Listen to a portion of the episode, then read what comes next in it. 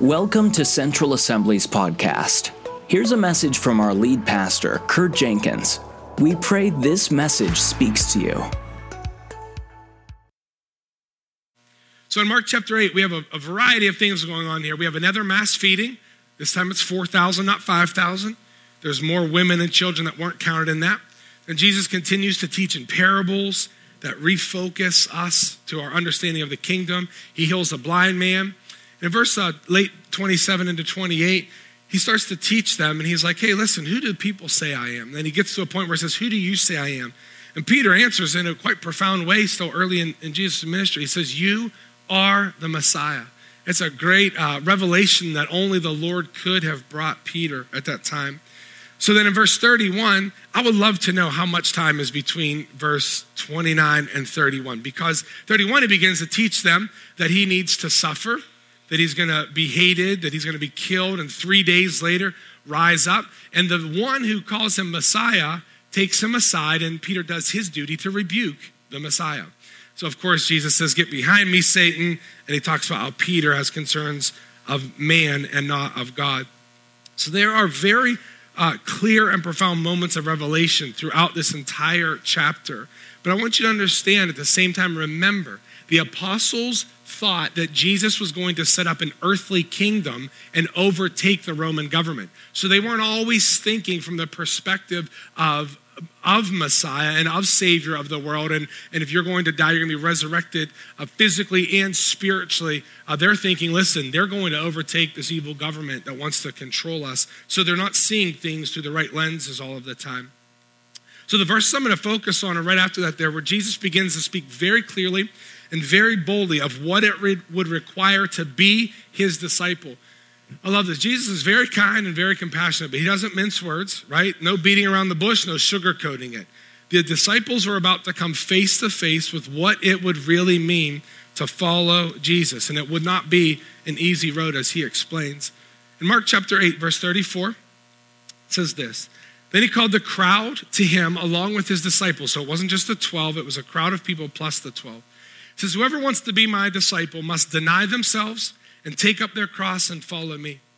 For whoever wants to save their life will lose it, but whoever loses their life for me and the gospel will save it.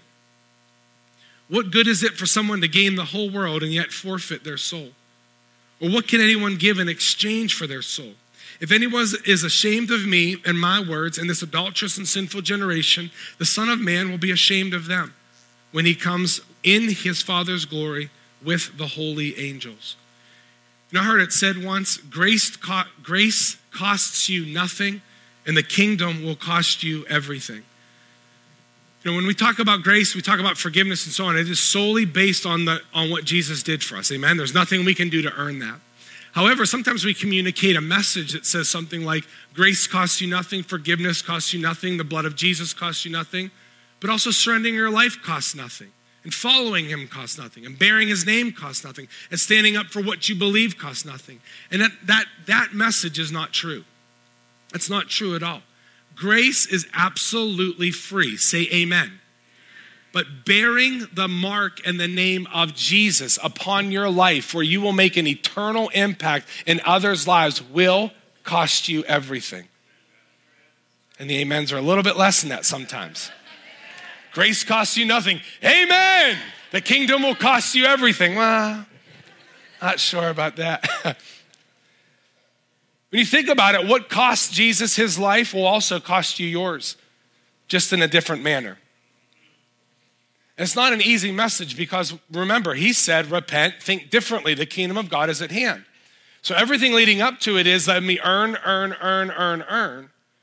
And now he's saying, listen, this thing that I'm going to offer you is going to cost you absolutely nothing. But if you actually want to follow me, after receiving from me, if you want to follow me, it will cost you something. You know, I do think the American church communicates a message sometimes that is half right. I'm not against the amenities and the comfort and the luxury that we have here in this country, but that can't be the goal. It can't be an end in itself. It has to be a means to an end. So I started thinking about what the American church sometimes communicates to, to uh, those who attend their church. Some of the things are, you know, you will feel good about yourself here. Come and feel good about yourself. But Jesus says, surrender your life and repent.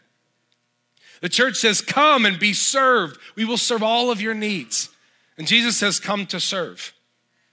The church says, live, be blessed, and prosper. Side note, I'm not against and I'm quite for the blessing of the Lord, the protection of the Lord, the prosperity of the Lord, but that is held in tension with what Jesus said die, be a blessing, and think of others first.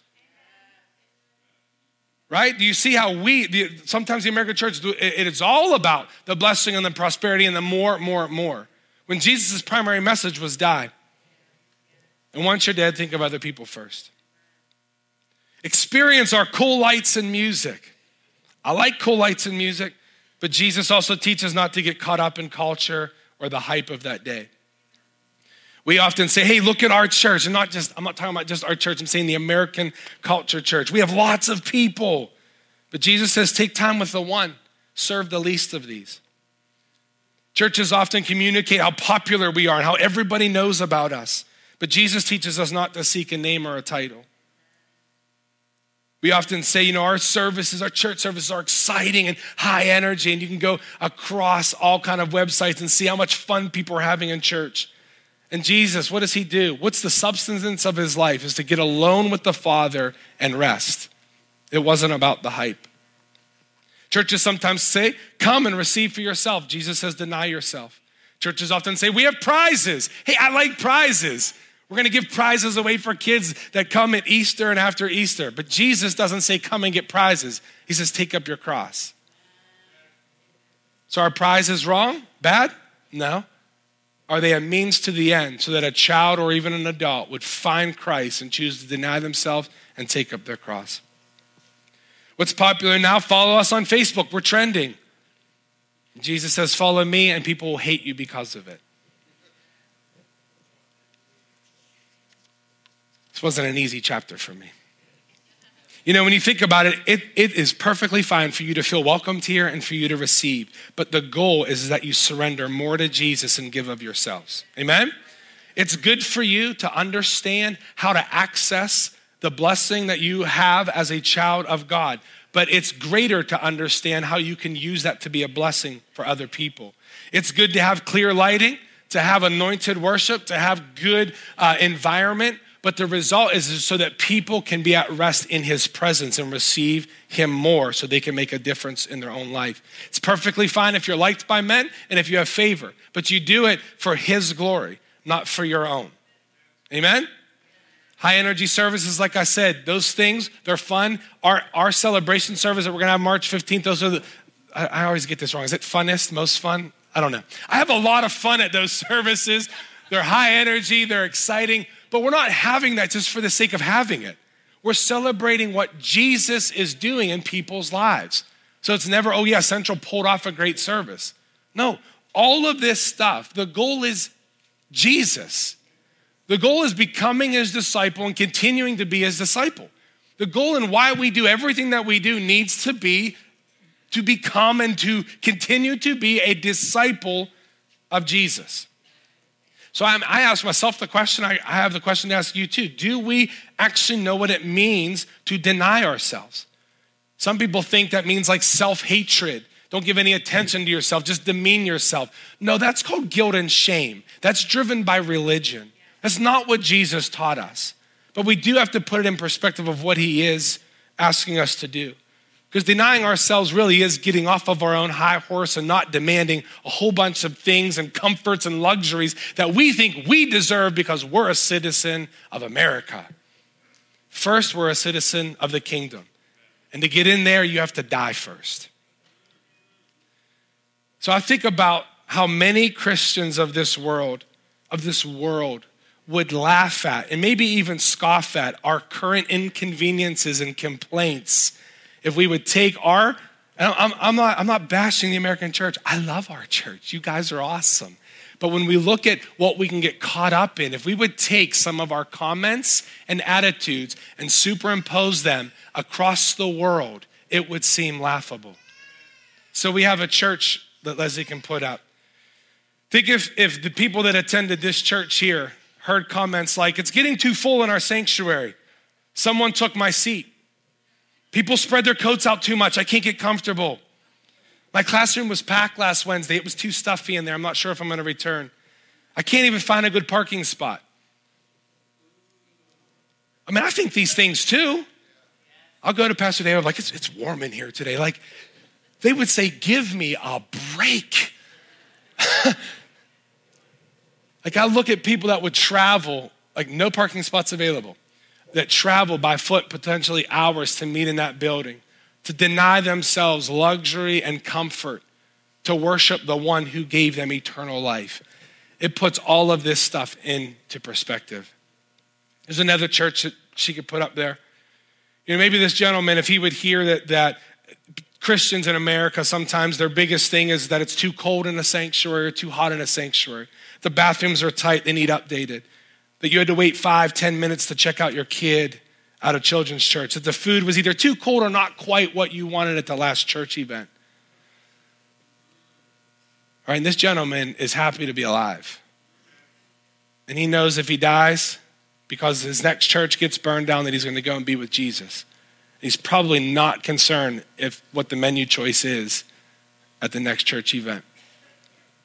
Again, I'm not being hard on you guys. These things are like questions that run through my head. So don't think I'm not like secretly talking to specific individuals in our church family. You're not in trouble. it's just, yeah, it's a reality check of like, did we deny ourselves? Did we take up our cross? Are we really following what's important in Jesus' life? Or were we making these first world problems like our main concern? Another church, if they would hear that Christians in America would talk about the seats being uncomfortable, that there's not enough room between the pews, the church services are too long in America, the pastor's microphone isn't loud enough to hear, or you can't get a good angle because of the, of the wide uh, separation of people, they would probably think we were a little bit silly. They're happy to sit on stone for as long as that pastor preaches to receive the word and to grow in their walk. So I go back to two simple verses from this chapter that has messed with me all week. Whoever wants to be my disciple must deny themselves and take up their cross and follow me. whoever wants to save their life will lose it, and whoever loses their life for me and for the gospel will save it. So to think of the word deny yourself, it is often misunderstood. This word deny yourself means to resist, to reject, or to refuse. It basically means to say no. So, what this means is not saying no, that you're, uh, you don't deny that you're human. You don't deny that you have feelings. You don't deny that you're in process. You don't, you don't cut yourself, harm yourself, hate yourself. It's not, it's not that denying that other false religions actually practice in when they hear this word, this word. So, it's not self denial, it's denying yourself the right to be Lord over your own life. Does that make sense?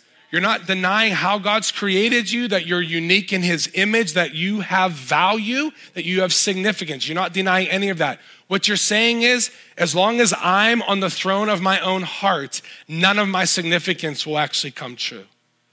None of the dreams that God's placed in my heart will come to pass. So it's like if, if you would um, picture a throne, this will be the throne and there's one throne on your heart, in your heart, and one person gets to sit there, all the way up to the point of time where you receive Jesus as Lord and Savior, you're sitting on this throne. You're saying, I am my own God. I am Lord, meaning I'm in charge. I make the rules. I do what I want. I live life my way. When Jesus says, if you want to be my disciple, step one, deny yourself. Step aside, get off the throne of your heart. It's the very first step is create a vacancy in your heart so that Jesus can actually come and take up residence. Does this make sense? We don't walk around like just poor people trying to make it through life. Absolutely not. Jesus said that he came to give us life and life more abundantly. Right? Amber was talking about, yes, we'll have troubles in this world, but take heart. He's overcome the world. So we win, we're victorious, we're blessed, we're favored, we're all of those things. After we do this, it's after we deny ourselves. Some people want to keep like half themselves on here. Well, yeah, Jesus, like, he's gonna get me to heaven, but I still kind of wanna be in charge of my dreams, my passions, and where, where I'm gonna go in life. No, he's saying there has to be a complete denial that you are, in fact, Lord of your life. Get off the throne of your heart so that Jesus can become Lord. Amen? The second phrase he says is to take up your cross. This does not mean that Jesus is going to strike you with an illness or he's going to give you a problem for the rest of your life so that you walk around and say, This is my cross to bear. Jesus didn't do that. He didn't walk around like tripping people and pushing them over and zapping them with illnesses and diseases, pulling out the plug on people's boats so they had a cross to bear. The suffering that he's talking about, actually, we're going to read some verses later on. The majority of the time, it is persecution. It is suffering because you've denied yourself. And other people around you haven't denied themselves yet. So they're living a life of selfishness and sin. They see that you're different and they treat you badly because of it.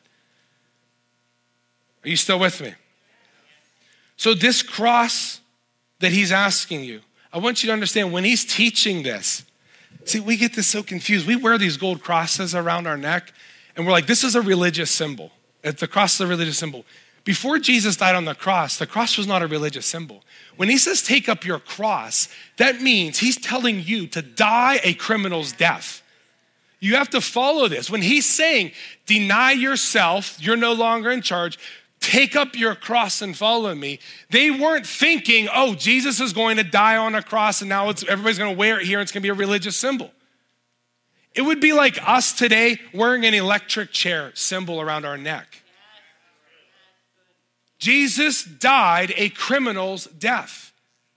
So when he's saying, take up your cross, a person did not take up their cross until they were judged to death. Right? You're not going to take up your cross and just carry it around for a couple weeks like as a hobby. Somebody has personal goals, personal dreams, and desires in their life.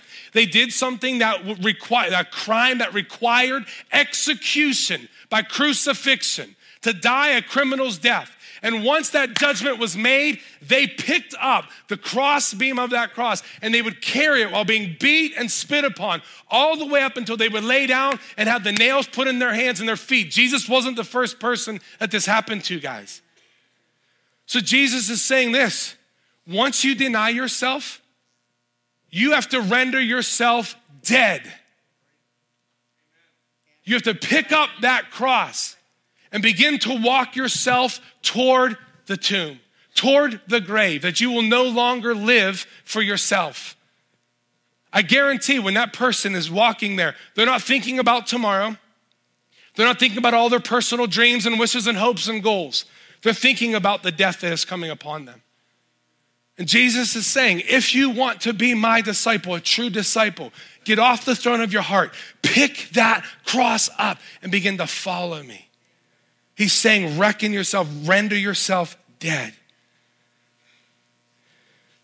How many times did Jesus pick up a cross and take it up? How many times did he have to take up his cross?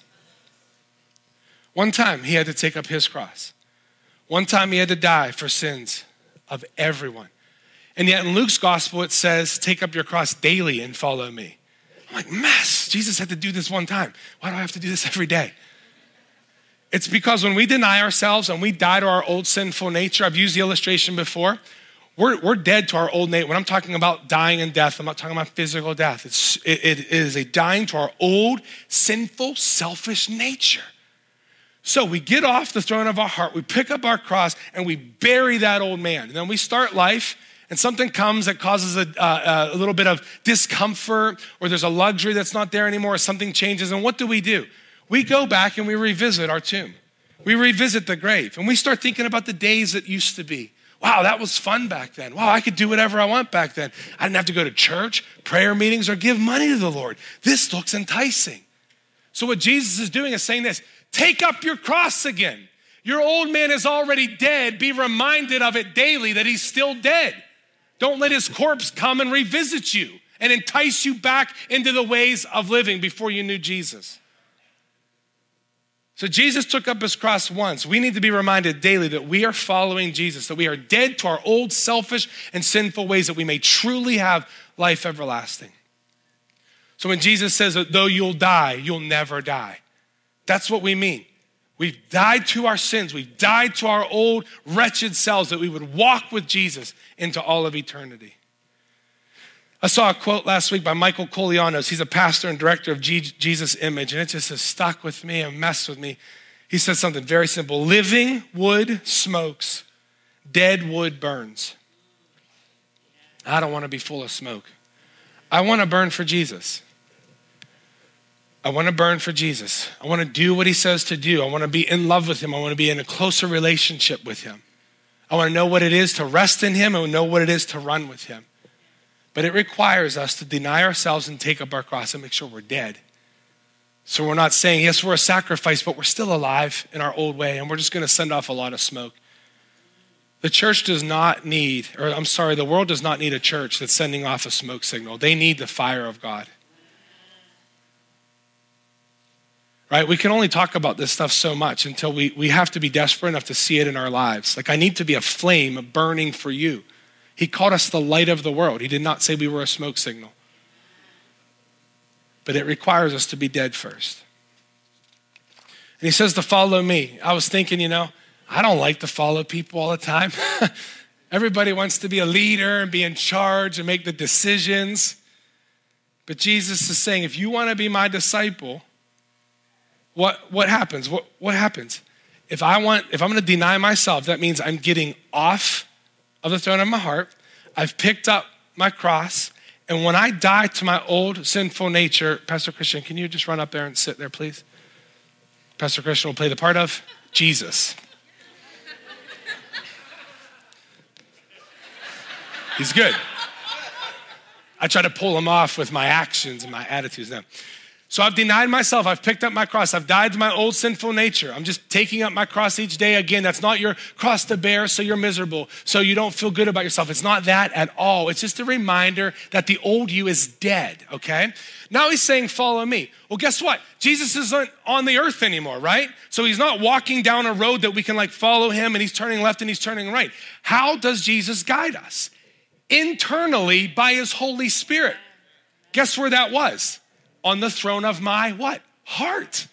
So now what we're doing is we're guided. I can walk this way, and now my, guess what happens? The dreams that He's placed in my life, the goals, the talents, the giftings, all those things do one of two things. They either die and are buried forever, or they're refined because now I'm born again and they're re energized. I say, wow, I've seen this thing from a new perspective. So now where I'm going, He's in charge. He's on the throne of my heart. He's speaking, He's guiding, He's leading.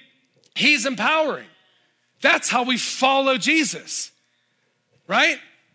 If I try to bump him off or sit with him or sit next to him, it's not to work. That's where confusion comes. I can't hear the word, the, the Lord clearly. The Bible's not speaking to me. All these things. Check and make sure. Have you denied yourself first?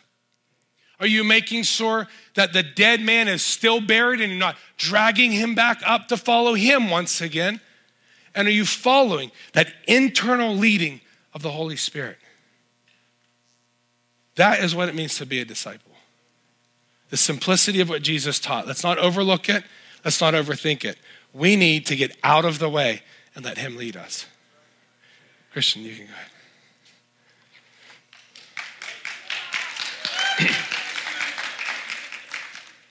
Adam, you can come up at this time. I just want to read you a few other things that Jesus taught. And again, in all of this, he, he actually has given us the grace to have joy. Some people can hear this and almost like get militant. Like, I'm so serious about my walk with the Lord now.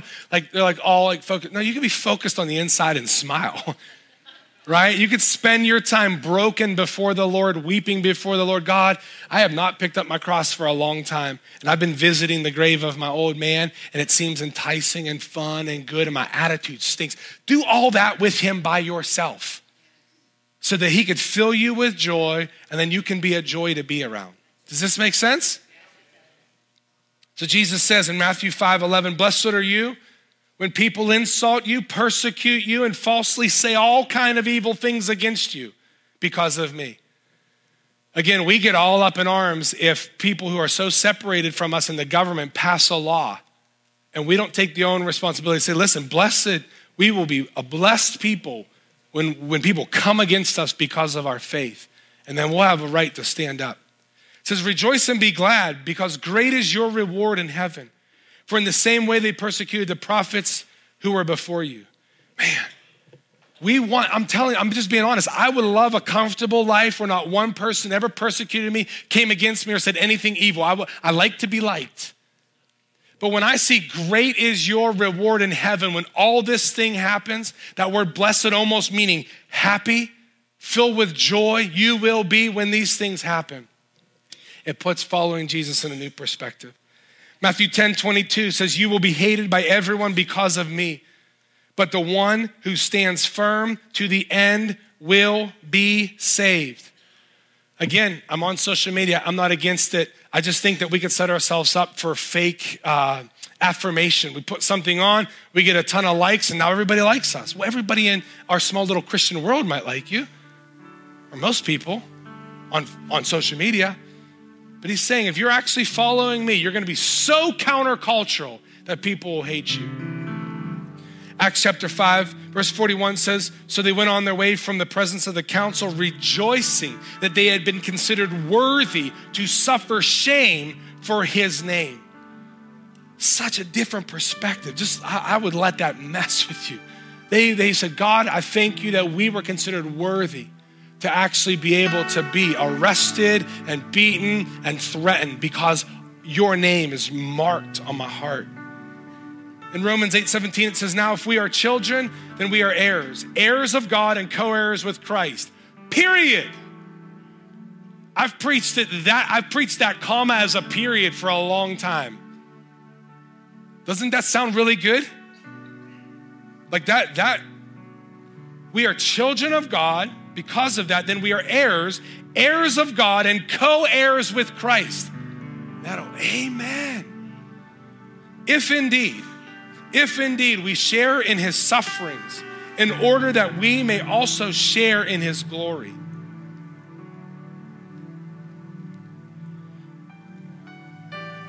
First Peter 4, starting verse 12 says, Dear friends, don't be surprised at the fiery ordeal that has come on you to test you as though something strange were happening to you. Period. I'm not saying, I will, I'm not saying God is sending bad things into your life or he's making you sick or he's giving you disease. I'm not saying that. It says, Rejoice inasmuch as much as you participate in the sufferings of Christ. What was the sufferings of Christ? Persecution, hatred because of who he was and the kingdom that he brought. This is that you may be overjoyed when his glory is revealed. If you are insulted because of the name of Christ, you are blessed. For the Spirit of God, uh, the Spirit of glory and of God rests on you. Come on, if you are insulted because of the name of Christ, you are blessed. For his spirit of glory and the spirit of God rests on you. If you suffer, it should not be as a murderer or thief or any kind other kind of criminal or even as a meddler. However, if you suffer as a Christian, do not be ashamed, but praise God that you bear that name. I believe that that's what that means to deny ourselves, to take up our cross and follow Him. And I believe that's where the distinction is. The grace costs you nothing, the kingdom will cost you everything. Grace. See, Isaiah says that your name, if you if you follow Jesus, your name is written on the palm of God's hand. And, and the Bible also confirms that your name is written in the Lamb's book of life. So you, when you say yes to grace and yes to Jesus, your name is written on Him and in heaven. But to have his name written on you, that costs us something. To actually be known as a strong, Bible believing, Holy Ghost filled Christian is going to cost us something. And great is our reward because of it. Great is our reward, the Bible says. Great is our reward. I'm going to read just a few sobering stories just to set your mind again, just, just a recalibration today of what believers, people that are part of the family of God, the body of Christ, are facing. I've received these stories, they're true stories, and they're not exaggerated from a ministry called Open Doors USA, and then we'll close. On January 9th of 2020, just a month and a half ago, It says a 22 year old college student from Nigeria was executed for his faith. He was kidnapped by the Islamic State along with others as he returned from Christmas break. They released a video of his execution shortly after news of the beheading of another Nigerian church leader. Reported, he was reportedly executed by a young boy. The video showed an armed young boy to believe, believed to be around 10 years old. On Monday morning, January 27th, just a month ago, a mob of hundreds of people attacked believers and looted their homes in Bangladesh. 18 homes and a house church building were destroyed. At least six believers were hospitalized. It's also believed that three Christian men were kidnapped and may be facing torture. This is a month ago, folks. There was also unconfirmed reports that one or more of these men have already been killed for their faith. And just two Sundays ago, while we were in church, Sunday, February 16th of this year, attackers broke into a village in the northeast region of Burkina Faso while Christians gathered for worship. They killed 20 people and injured 15 more. The extremists also abducted the pastor and set the church on fire. Several people are still missing. He Goes on to say these attacks are horrendous, but the Christian community in Burkina Faso are persevering through Christ during extreme persecution. I look at these stories and I think and I compare like the, the how radical I think I'm following Jesus to what these men and women are. I think it's a good barometer, a good recalibration of listen, I'm not trying to be like them. We could feel blessed and appreciate what we can experience in the United States, but it's not about our comfort. This is about Jesus. It's about following him and becoming like him. Why don't we stand?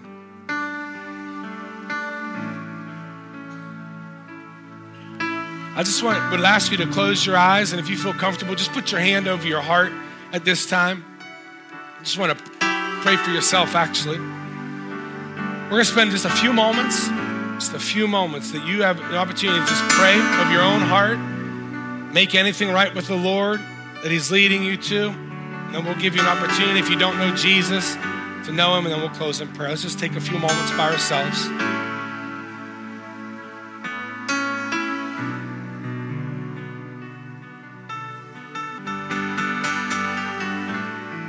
Father, as each person prays over themselves, I ask that you would do a work, regardless if we feel something or not. We're not waiting for the goosebumps, we're waiting to become more like you. So, God, I pray that you would continue to graft our hearts, renew us, refresh us, Lord. And God, I pray that we would that we would rejoice regardless if we're liked or disliked in the community, that we would rejoice because we have the opportunity to bear your name.